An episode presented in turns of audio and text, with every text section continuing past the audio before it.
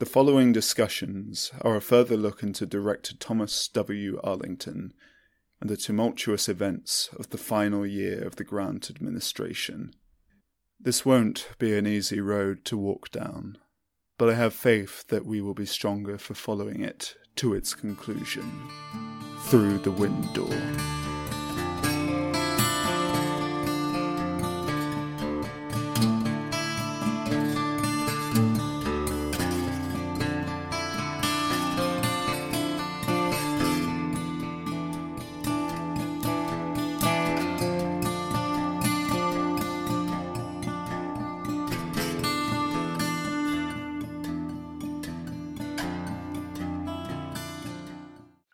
So, chapter 14. Now that we've discussed the manticore, now Annie has to hunt the manticore. Hmm. Here we get to employ some more characters that people might be familiar with from previous Mhm. books. So we have Carl the swearing soldier with hidden depths, and we also appear to have what seems to be Malloy with a different name, question mark. Carl grounds us in the familiar and Mhm. gives Annie someone to contrast and play off against, not unlike, say, the trope of the Lancer. Oh, Carl is so totally a lancer. Exactly, yes. He, he is. I mean, there are different forms of the Lancer that can come into play, but the idea of someone that butts heads with the leader Mm. in terms of, like, I think we should do it this way, or we need to be just being the more, not foolhardy necessarily, but more hot headed companion Mm. to the hero who is level headed and thoughtful Mm. and able to provide a focus for the reader and everything Mm. like that. The two of them work off each other very well. And it, it, I think it works as well as it does because you sort of compare it to the typical companion of Annie being Frank Butler, and Mhm. like the difference is night and day. Just Yeah. like it's sort of Go- going from the power couple to just being the person that Annie grabbed because of like, oh yes, I know your name, I've worked with you before, yeah. but also having them be the, oh god, you're gonna be put, you're gonna be butting heads with me the whole time, aren't you? Mm. it's it's someone who like you have reason to trust them because of like they showed it in at the end Mm-hmm. of secret rooms but it's sort of you're available okay come on Yeah, we're uh, honestly going to be talking more about that when we get to chapter 17 because even though Carl is ever present in chapter 14 as being like Annie's go to person and Annie's comic relief as other things develop, the real heart of their relationship gets its work out in that later chapter. Now, more significant, and the, the person that takes up most of the talking space in this story is Malloy slash Old Ned. He is not only the bulk of the conversation, or one should say, the anecdote that takes up the meat of chapter 14, but his role in Secret Rooms and his role in Arlington have a very different feel to it. I could equivocate here and suggest that maybe Malloy and Old Ned are two different people. After all, I don't want to give spoilers. And yet it seems perhaps silly to try and do that, when the chapter puts so much focus on the fact that there is clearly something unusual at work. Annie the character knows it, that his presence here means something, even if he refuses to admit it or be choked up in a lie.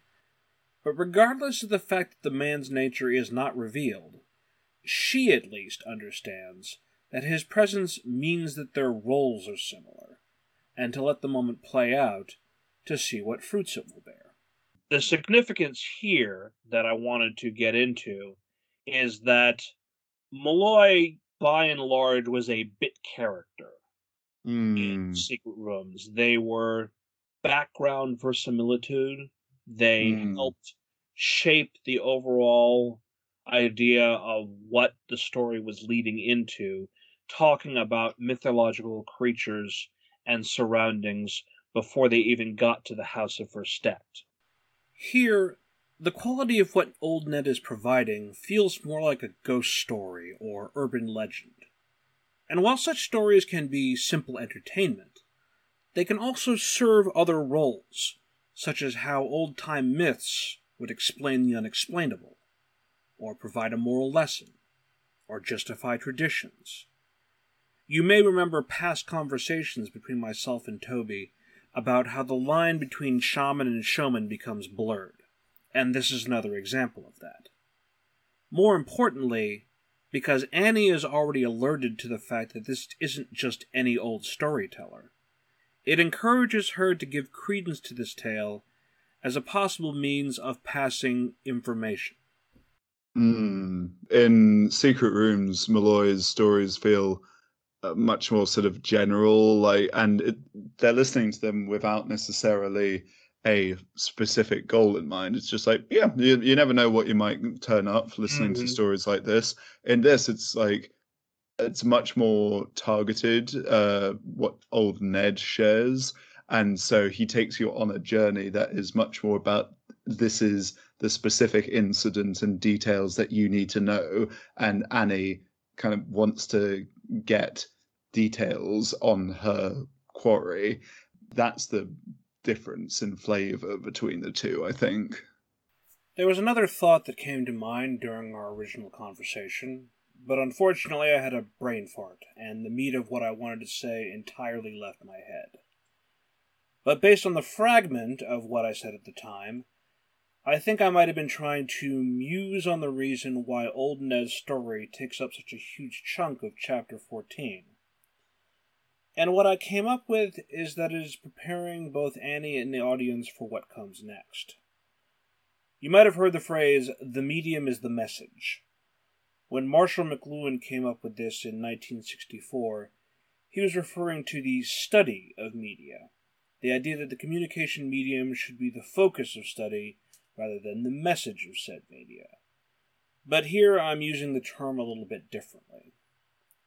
When you're trying to convey a message, there are different ways to do it, and using a specific medium has to take into account the strengths and weaknesses of that medium, not to mention its own inherent tropes and aesthetic.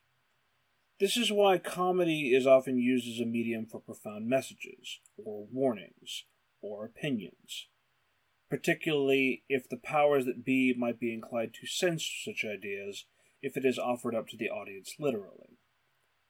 Even for a receptive audience, it's often a spoonful of sugar to help the medicine go down, and that's why shows like The Daily Show and Last Week Tonight are as popular as they are. Here, it feels like old Ned is trying to tell Annie what she needs to know without being explicit about it. He warns that experienced hands were caught unawares, and even though they made good decisions about what to do, they could still not defeat their quarry. With only one left to tell the tale, not because they were smarter or even luckier, but because someone or something willed it.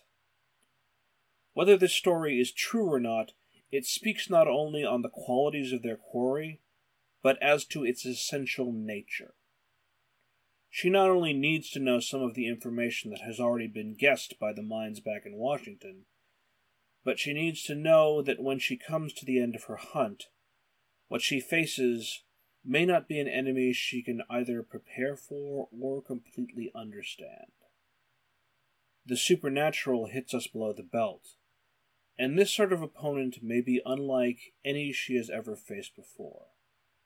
If the manticore itself was already a shock to her system, what more might be out there on this new frontier? Old maps used to refer to parts unknown with the term, Here be dragons. And this story reminds us that in the New Century multiverse, that could very well be literal. We're going to go on to talk about human adversaries in the next couple of chapters as per the storytelling tropes of a political thriller. But old Ned tells us that in Annie's story, we aren't going to find a politician or a criminal at the end of the trail. And for now, that's all we'll say on the subject. I'm honestly not sure that there's much more to say about mm. chapter 14 that is not part of the story itself. Like, obviously, mm. whenever we're discussing our chosen chapters, they're like, what are there things that we can talk about that will add context to, add thoughts about the story itself?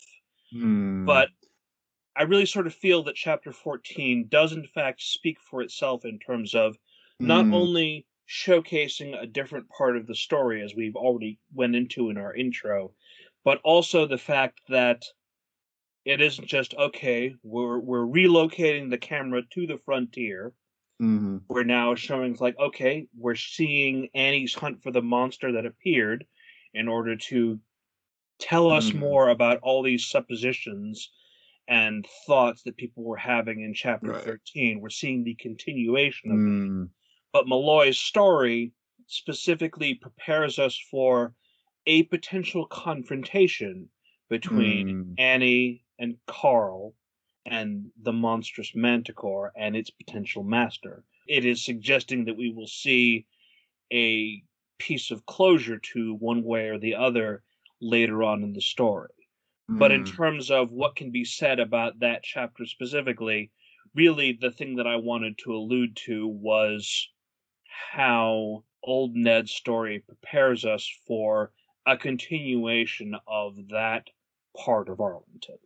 I think it, it what the the contents of Malloy or Old Ned's story work as well as they do because, as you say, it's building dread for like Mhm. the final encounter. It is selling us on the danger of this creature, and the story that he relays is like a ghost story or a horror story, but it is specifically a frontier horror story. Mm. So even though we're having this change of setting with taking the camera to Annie and her pursuit, but it's not like we're doing that and then we hear a story and that's once again another sort of genre shift.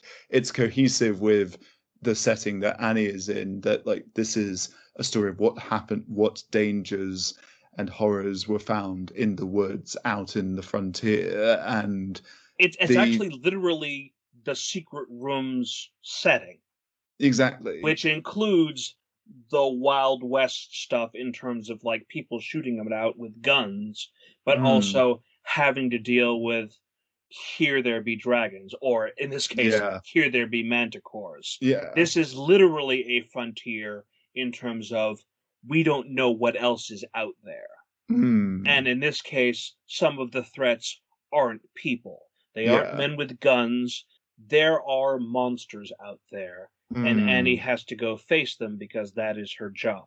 Yeah, because you hear the specific actions, it's not just a case of men went in that like only one came out, which Mm, is the basic summary of it. You hear the breakdown of what they actually did and how it fell apart, and you hear it, and you you don't think that things necessarily got played badly. They did actually do some reasonable things. They were trying their best to survive the night, and it makes you question okay, so these aren't necessarily a bunch of idiots who like kicked a hornet's nest and then like just s- stuck around gormlessly and decided to split up. They did try their best to survive the night through practical and reasonable responses to the scenario Mhm. they were in and, and it, it- still wasn't enough for the task. it was not enough and you you've got to ask yourself is there a large degree of difference between that set setup and what Annie might find herself in and Annie Mm. and Carl specifically Now we return the camera angle back to DC.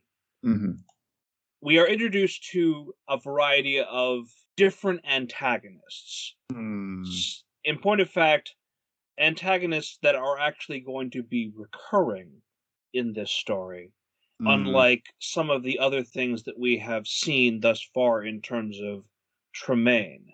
Tremaine is important to the story, but as we've seen how he got one chapter and then stuff moved on to other things, he is actually not the focus of this story. Here, Hmm. now that we've moved into Act Two, and the issues at stake are how do we proceed into the future knowing that Grant isn't long for this world and we need a good replacement? Who are our antagonists going to be on that front, on the political thriller front? Mm. So now we're introduced to the weaselly Van Tassel, who wishes he was someone like Tremaine, and Mhm. some of the other people that Sarah interviews are likewise so disagreeable that we don't even see the conversations play out.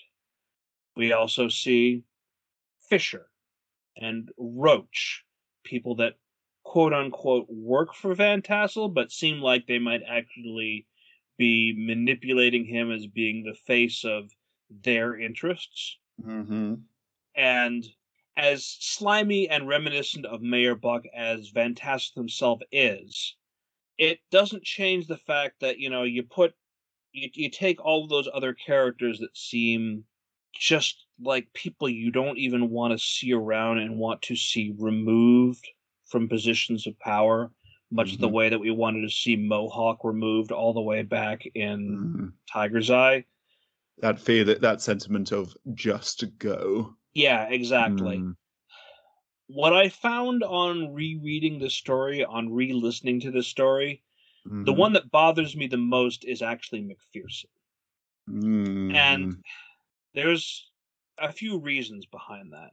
First of all, he's once more voiced by Dan Floyd, Mhm. who I think is a is a really good voice actor that I, I think that his work in various other spheres lends himself very well to the role of not playing himself but playing somebody else's character.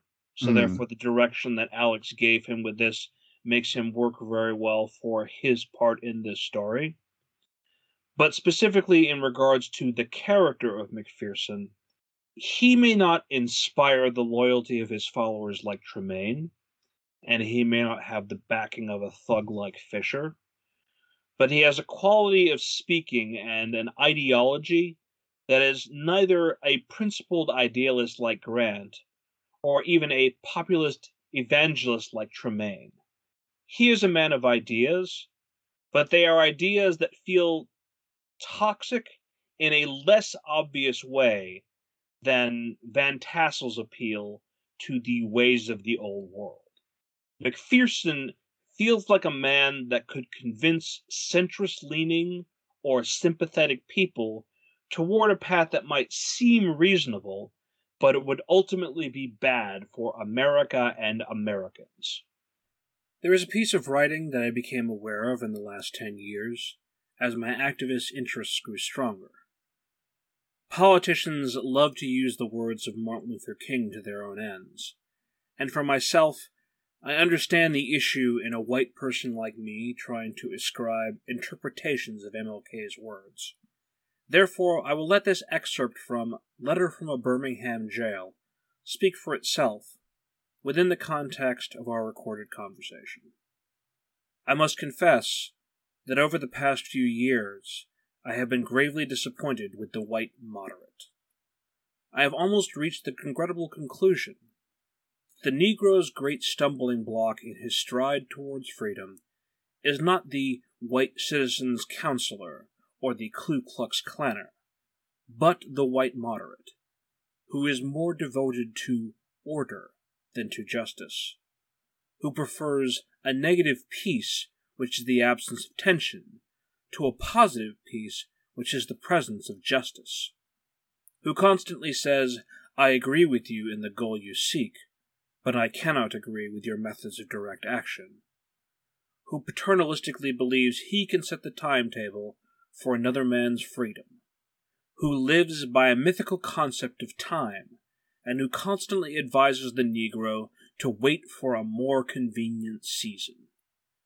Shallow understanding from people of goodwill is more frustrating than absolute misunderstanding from people of ill will.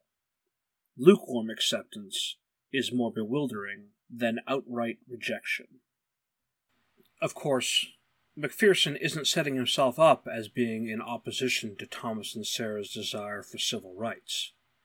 His ideas speak more to the people of privilege, about keeping said privilege at the cost of others. It's just that those others are often minorities. His language is filled with political euphemisms that disguise his intent and the danger in what his goals mean for those with the least intrinsic power. He wields the problematic fantasy of America by using words like bootstraps and has a quality to him that feels like he could appeal to the same kinds of voters that would vote for Grant. And therefore, he's a safe option, quote unquote, that isn't actually anything of the kind. I'm less scared of Fisher and Van Tassel because I know what they are. But they are unable to disguise themselves. And McPherson feels more like what someone might refer to as a quisling.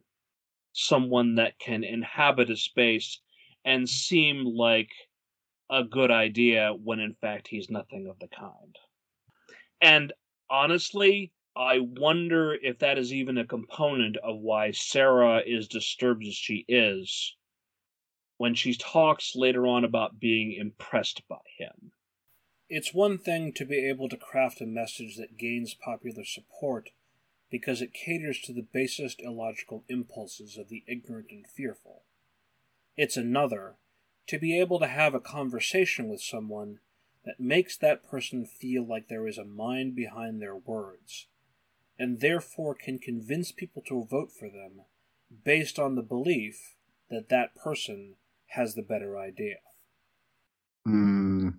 I think I think there might be something to that. To be completely honest, McPherson got under my defenses in that I didn't necessarily find him immediately disagreeable or obviously troubling like the many other odious people present in these chapters. He actually engages with Sarah Arlington in a manner that feels like he's speaking with her, whereas many of the others we see are projecting their stances, politics, or worldviews onto others, or maybe the more appropriate word is inflicting those views onto others. Because of that sort of he's actually engaging with Sarah in conversation, it means that we're more inclined to hear what he has to say, give it a chance. And after we hear enough of it, we start to feel the opposition and troubling cleverness behind it.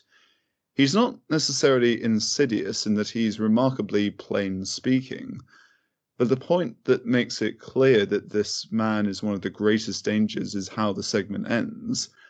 You were talking about Daniel Floyd earlier, and he performs this wonderfully he's a remarkably earnest personality in his own work. Daniel Floyd, I'm talking about here, and in what we have seen Daniel Floyd perform in the one or two other roles that we've seen in New Century up to this point. So to have in place someone who you are open to hearing out only to find that they don't necessarily have our best interests at heart is immensely uncanny. And as I alluded to a moment ago, he closes the scene perfectly. After Sarah has heard him out and attempts to end things on amiable terms by wishing him the best with his pursuits, even if he will not be working with them, McPherson slips in a sort of one last thing. He asks, in a manner that's indirect and yet fully apparent in its meaning, if the president has the capacity to disband the NIA.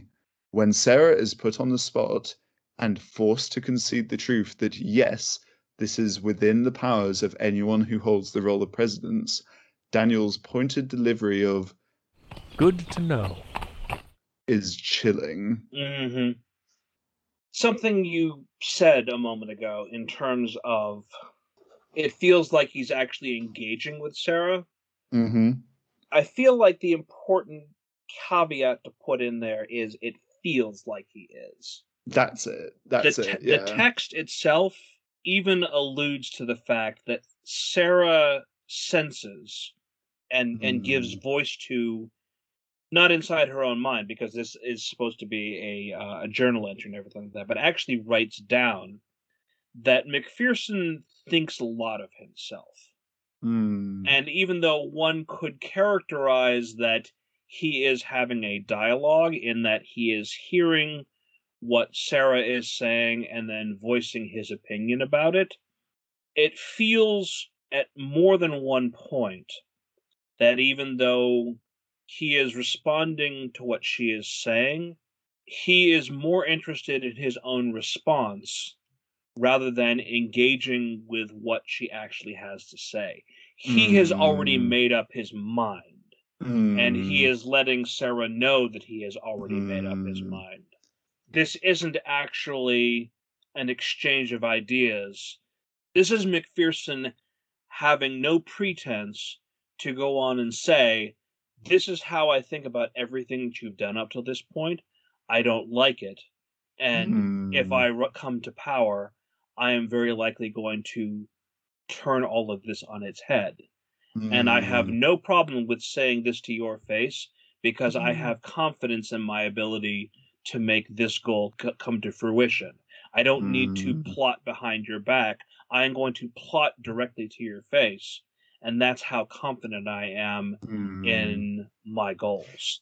It's not bravado, it's just a reasoned out assessment of the situation, whereas a lot of the other politicians feel like they're using that bravado to sort of try to get a foot through the door. And this is someone who's kind of already cased the joint and just has the idea of this is exactly how I'm going to do it. And I think there's no better example of exactly what you're saying about how he has already made up his mind and won't sort of leave an opening for others to sort of talk to him and maybe sort of have an attempt of swaying him by him early on saying, I will not take this position as vice president because he sees all of her reasoning for why this would be advantageous and says, I'm not going to do that because that means that I have to play the ball in your court somewhat. Mm-hmm. And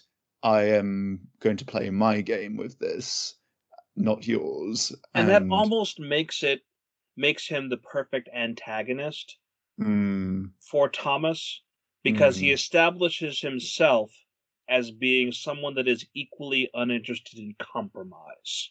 Mm.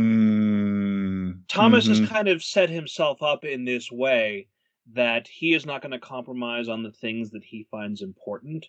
And he's mm. not even going to, in some cases, compromise with those that are on his side. Mm. Here, McPherson is setting himself up as being someone that is not only not going to compromise his ideals or his mm.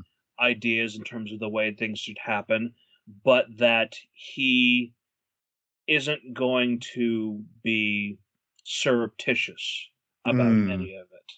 And I think that's probably why he got under my defenses because the way he carries that and the way that he like the way he answers this question of are you going to be vice president there is an element to it that I find difficult not to like respect even in a sort of we, like a plain speaker yes we like a plain speaker and so you think oh we've been dealing with all of these like assholes and like some of them are like coming into Thomas's office and like they're completely being untruthful enough that they say, "Oh, I'm the person here, and he works for me," and then as soon as they leave, it's like, "Well, obviously he's the figurehead, and this mm-hmm. guy is as crooked as they come," mm-hmm. and this person is a relief from that mm-hmm. and you mm-hmm. think oh and just as you sort of are happy for the change of pace mm. you start to see just because this is an alternative doesn't mean that that's good.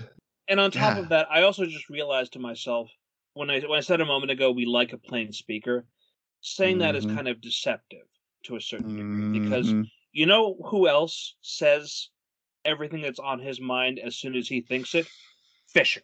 Yes, Fisher also says exactly what's on his mind and does not attempt to mm-hmm. conceal certain things because he puts our teeth on edge with mm-hmm. every time he opens his mouth. Even when he isn't, he's just going. No, just yes, the sort ex- of exactly. Do, doing doing doing that thing with his fucking nose. Mm. How, how, the the way Alex plays that almost like as background just like, oh god, it's just like nails on a chalkboard. Yeah, the way he fucking does that. it's it's definitely not within the same sort of level of like respectable fear as like Darth Vader, but it has that same like there's a it's within the same school of like you start to associate this like audio like tick Mm. with a unsettling element of just like uh just something bad is just about to happen because I'm hearing this asshole just stirring. That's it. He's just simmering. He is constantly simmering Mhm. and doesn't and you and you wonder if he's gonna boil over. Yeah. You and like he doesn't give a shit like what Mm. like boils over and if it spills onto other people. I don't know what the over under is on people that might have read Arlington as opposed to having listened to it. Obviously, at this point, you'd need to pay money to actually read the book. And if you're thrifty or even just prefer the audio drama, that version is readily available for free on the New Century podcast feed. But for those that have not heard Fisher's voice or need a reminder, his audible breathing feels like a combination of two elements both the constant idea of his anger threatened to surge forth, as we were discussing a moment ago, as well as the idea that merely being in the presence of Thomas and Agent Lee somehow offends his sense of smell. He's fucking right. You got each of us dancing to your tune. You made slaves of us all. What do you do, Mr. Fisher? I run one of the fisheries up on the west side. You know, fish by name, right? You can check our books. I have done. I help the people of our district get what they need. I'm known. I'm respected. And you're assisting Mr. Van Tassel in his campaign. Fucking A right. I want to see the dollar bought back. So does everyone out there. We deserve it. And Dutch is our boy. Hey, Dutch. Ha Yes. Yes, I am. The voice of the common man. That's right, he is. There's even the implication, I think, right at the end, that he Mhm. has taken as much as he quote unquote can and wants to leave before he does something that he realizes would be bad for him. That's how Mm. volatile he is. You get the overall impression that he is leaving with Van Tassel because they have made their case and he realizes that this to a certain extent was a fool's errand for his goals because he Mhm. literally wants to bring about the end of this administration and Mm. is on the verge of trying to deal with the issue directly with his own two hands, so to Mm. speak.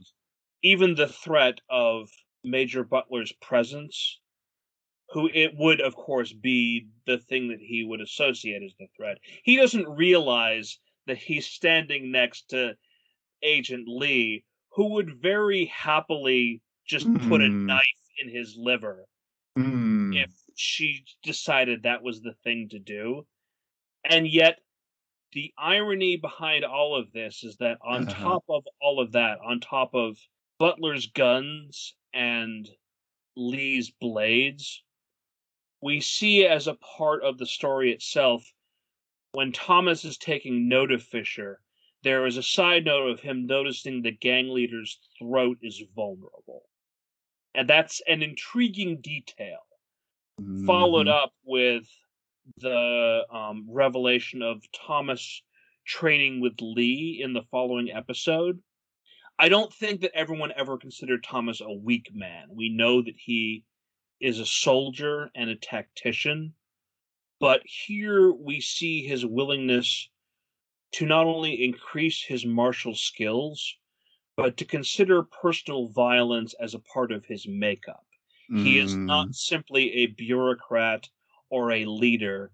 He is someone that briefly thought about what would happen if I just decided to end Fisher's life right here. Mm. We now keep this in mind after that scene where Sarah has called him the angriest man that she has ever known and realize that only those other parts of Thomas that tell him now is not the time prevent him from taking action right there. He is not boiling over, not like Fisher. He is Mm, more controlled. oh, co- uh, completely. That detail about just all of this with Mhm. the context of Thomas being one of the angriest men she has ever known, which the further we get into this series, the more I'm realizing that sentence is so important to just just like I'm hearing angry Wendigos out there. It's just like, yeah, fuck him up, Tom. Um, but like, uh, but like that sentence just does so much to like uh, make you consider everything else about like Thomas in that sort of way of like us going about this thinking, what if we consider this a tragedy? Like, and just like it recontextual and makes you assess things. If the story of Arlington so far has been about a man we have been told carries immense anger, who's surrounded by circumstances and people who make him angry, Mhm. the tension becomes not only a matter of if everything's going to fall apart under this administration's watch, it's also a question of how Thomas's anger might come out and what will he do and what mistakes might he make as a result of that. Mm, yeah, And it's here that I had a sudden further realization that I had to remove from the episode, because it's tied into an element of the denouement of Arlington. It's a great talking point, but considering it might be a spoiler for a major plot element that is not revealed till several books later, I am going to sequester it to after the outro of this episode. If you have not read through Uncivil Outlaw, then please just stop listening after the music as I will not only share our original thoughts during the recording, but the reason why it's a spoiler, especially considering some of the additional context of Alex's history of creative works. if there's one thing that is definitely a part of the brand here at Through the Window Industries, it's that we love realizing that this is going to be important for a later conversation that we can't have right now because we're trying to do things in a linear fashion. Oh, for an, a discussing time machine. Oh, just like opening the window and like us like hey you guys uh, doing this scene yet? Oh cool like what about this? Oh cool. Uh, we Yeah, also had a thought that maybe would have been more relevant to a few chapters earlier. Do you mind having it? Yeah cool we can do that. Yeah. the name of, of chapter 15 is specifically the candidates, which I think makes sense from a perspective of like, okay, we're introducing McPherson, okay, we're introducing Van Tassel. And so, from a perspective of like, we're not spoiling anything, that title does make sense, Mhm. but the title that would make almost more thematic sense would probably be something like The Opposition. yeah i was going to say the opponents if you Mhm. didn't have that yeah because yes, they are in theory candidates for vice president, so to speak, but Mhm. that's not what they really are as far as the story itself is concerned. you could definitely make some loose arguments of like what the candidates is referring to in the sense of like what are they candidates for and you could say which one is the biggest concern right now like that's Mhm. almost like a another reading you can have on it and i think it works like a, a phrase i always use uh just on a day-to-day basis when like it's like a range of options of things it's like none of this is good all of this is bad like just okay pick your poison it's like i why why is this all poison like What are the options here? Wait a second. All of this is bad for us. Always has been. uh, Uh, well, okay. So but there is one Yes. Shining uh, light amidst all of this There is one shining light of all of this. You've been looking forward to talking about this for a while now, so let's let's just dive right in. Chapter 16 takes us to Sean Riley. And aren't I a cruel bastard for insisting that right now is the moment at which we should stop for the week? But on the other hand, for those of you that are all caught up, there's a hell of a snack waiting for you at the other end of our musical selection for today. I waffled back and forth on one of two songs for this episode, and then after making a decision, which version of the song to use. Obviously, I have a longer history with the original version by British pop band Tears for Fears. Given that we are both children of the 80s, and the original song was also a part of the soundtrack for the movie Real Genius, I suspect that Alex might also have a preference for the original. But the modern take on this song has a sound and aesthetic that works more for the dread of these last couple of chapters.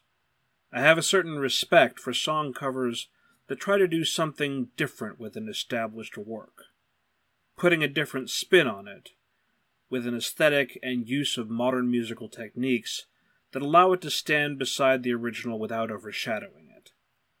Only a few occasions have managed that, such as the Bad Wolves cover of Zombie and the Disturbed cover of Sounds of Silence, at least in my personal opinion. So until next time, this is Lorde with Everybody Wants to Rule the World.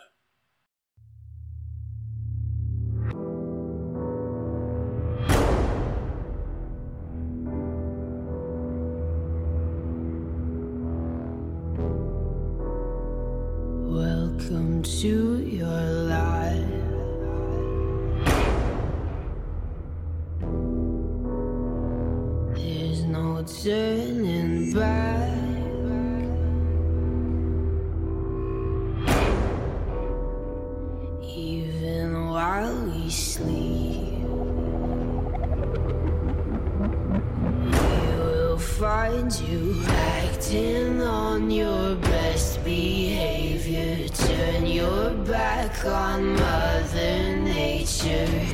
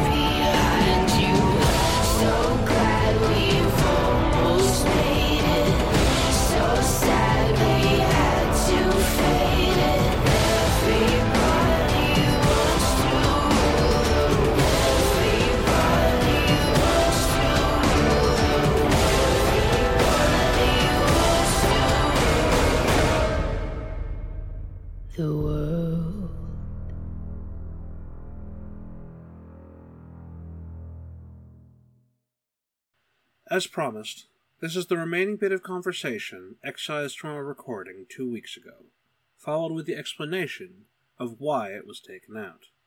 If you haven't caught up with Uncivil Outlaw, turn the recording off.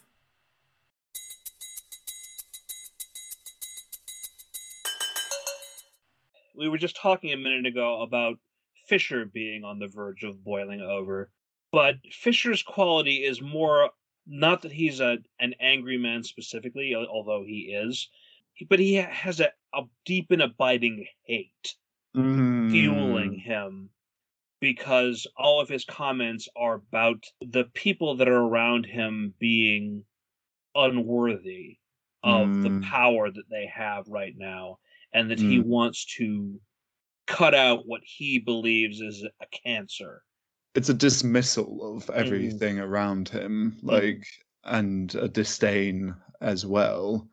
it, it makes for a very weird like when we talk about a different kind of story such as say batman's story i know it feels weird to bring up in context but this is th- this is the tangent that i'm coming across people love to talk about how batman's rogues gallery are all reflections of him in certain ways. Mm-hmm. It's weird to think about Fisher being a reflection of Thomas, being Hmm. a poisonous reflection, especially since by and large Fisher plays a relatively small role. He is no joker in this Mm, story. He shows up only a couple of times, and yet, just as we were saying a moment ago about McPherson being a fascinating foil for what we have known Mm. of Thomas so far, Fisher is now a, a separate reflection of Mm. that. He is a reflection of Thomas's justifiable anger put in a dark mirror, basically, in a, a more uncontrollable place, whereas Thomas is all about his own control. He is about imposing order on the world just as he imposes order upon himself. hmm I really like that observation and point you've made at that we're kind of seeing Thomas's own rogues gallery of just Mhm. like the different things he is contending with. And it makes me think of that comment we made a few episodes back of how we are learning about Thomas through his connections with others, the people around him, his family, as well as just learning about those characters like by their own merits as Mm. their own people. But I think the same also applies to just we are learning about Thomas as we see him engage with not just the people close to him, but the people that he is set up against. Mhm. That those people are the separate elements that he is trying desperately to deal with like Mhm. not necessarily take them off the board entirely though he would like relish that it's Mhm. just that he like has to deal with them that's the problem as a sort of continued presence Will no one rid me of this troublesome priest?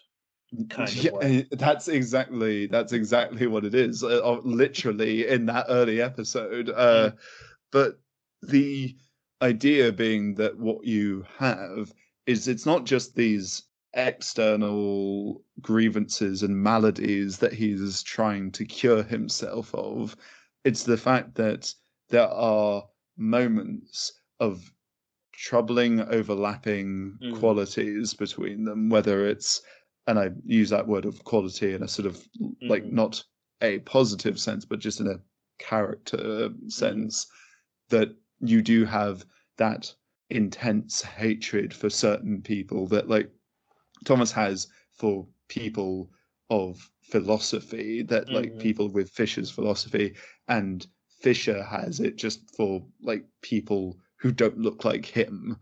But you also have the people of just a uncompromising certainty of what needs to be done Mm. with uh, McPherson. Uh, And I'm not sure what I would take from the Amish leader in the early chapters. And he's sort of a very incidental and sort of like on the like grade of Mm. like people he's dealing with, but it's nevertheless someone he's up against. I You- think a, a reflection of ignorance, perhaps. a, a reflection of ignorance, perhaps, but I would say that considering that the early parts of the book are the parts that are kind of dealing with the cartographer's handbook, the Amish people are like preaching a way of life that they think is the way to Mm. like survive. it's antithetical to what Thomas is trying to bring about, specifically in the cartographer's handbook. But he's also preaching his own, like, this is the way that we survive. This is the way of life specifically that, like, is essential to our survival. That, like, they are incompatible, but, like, there is a feeling of they are both men who do not and almost cannot compromise, like, their ways of life and what they want to do and Mhm. yet they are forced into a position where they do actually find some sort of arrangement that is acceptable like enough even though neither of them are especially happy with it to Mhm. both of them so that that is a quality of this book that i hadn't really considered before and oh oh uh scene that we can't talk about where we're going to have to bring this conversation back Yeah, we're going to be talking about individuals that Thomas is up against yeah. that speak volumes about him. Yes, exactly so. Now this is While recording on some of the early chapters of Arlington, I was commenting in the Discord about some of the topics Toby and I were covering at the time, specifically in regards to the idea of the Jungian persona, the various kinds of masks that we wear to conceal the self, sometimes deliberately in various kinds of social situations, and sometimes unconsciously. The idea of the persona has come up before in conversations of New Century, but in this particular case, specifically bringing up the word mask might have inadvertently been a spoiler to the reveal of Mr. White at the end. Because, as many people will know by now, thanks to the climax of Uncivil Outlaw, Mr. White is both figuratively and literally the mask that Thomas chose to wear after surviving the assassination attempt at the end of this story. Alex pointed this out to me in private, so I excised a specific moment during our recorded conversation where Toby used the word mask in conjunction with Thomas and replaced it with an editorial insert that served the same purpose as what Toby was trying to say. In this case, however, the revelation that at least two and possibly more of the antagonists of Arlington could be framed as being like Batman villains, thanks to them being dark reflections of Thomas himself, well, that's just entirely giving away the game there. And it kind of kills me that it took me this long to realize that the story of Thomas becoming Mr. White is, on some level, a Batman story. Especially since there was a specific arc of Batman in 2002 called Bruce Wayne Murderer that I am very familiar with, having followed it at the time. And that story arc bears more than a few thematic similarities to the story of Arlington. But if I'm being honest with myself, the parallels were always there, and I was just blind as a bat. The special armor that White wears, the fact that he focuses on criminals and the corrupt, that this identity was born from tragedy. In this very book, we see him training for this role with Lee, who goes on to be one of the few allies that knows Thomas is still alive. And the biggest clue of all is that some of the original creative works that Alex did in the audio drama front were Batman stories.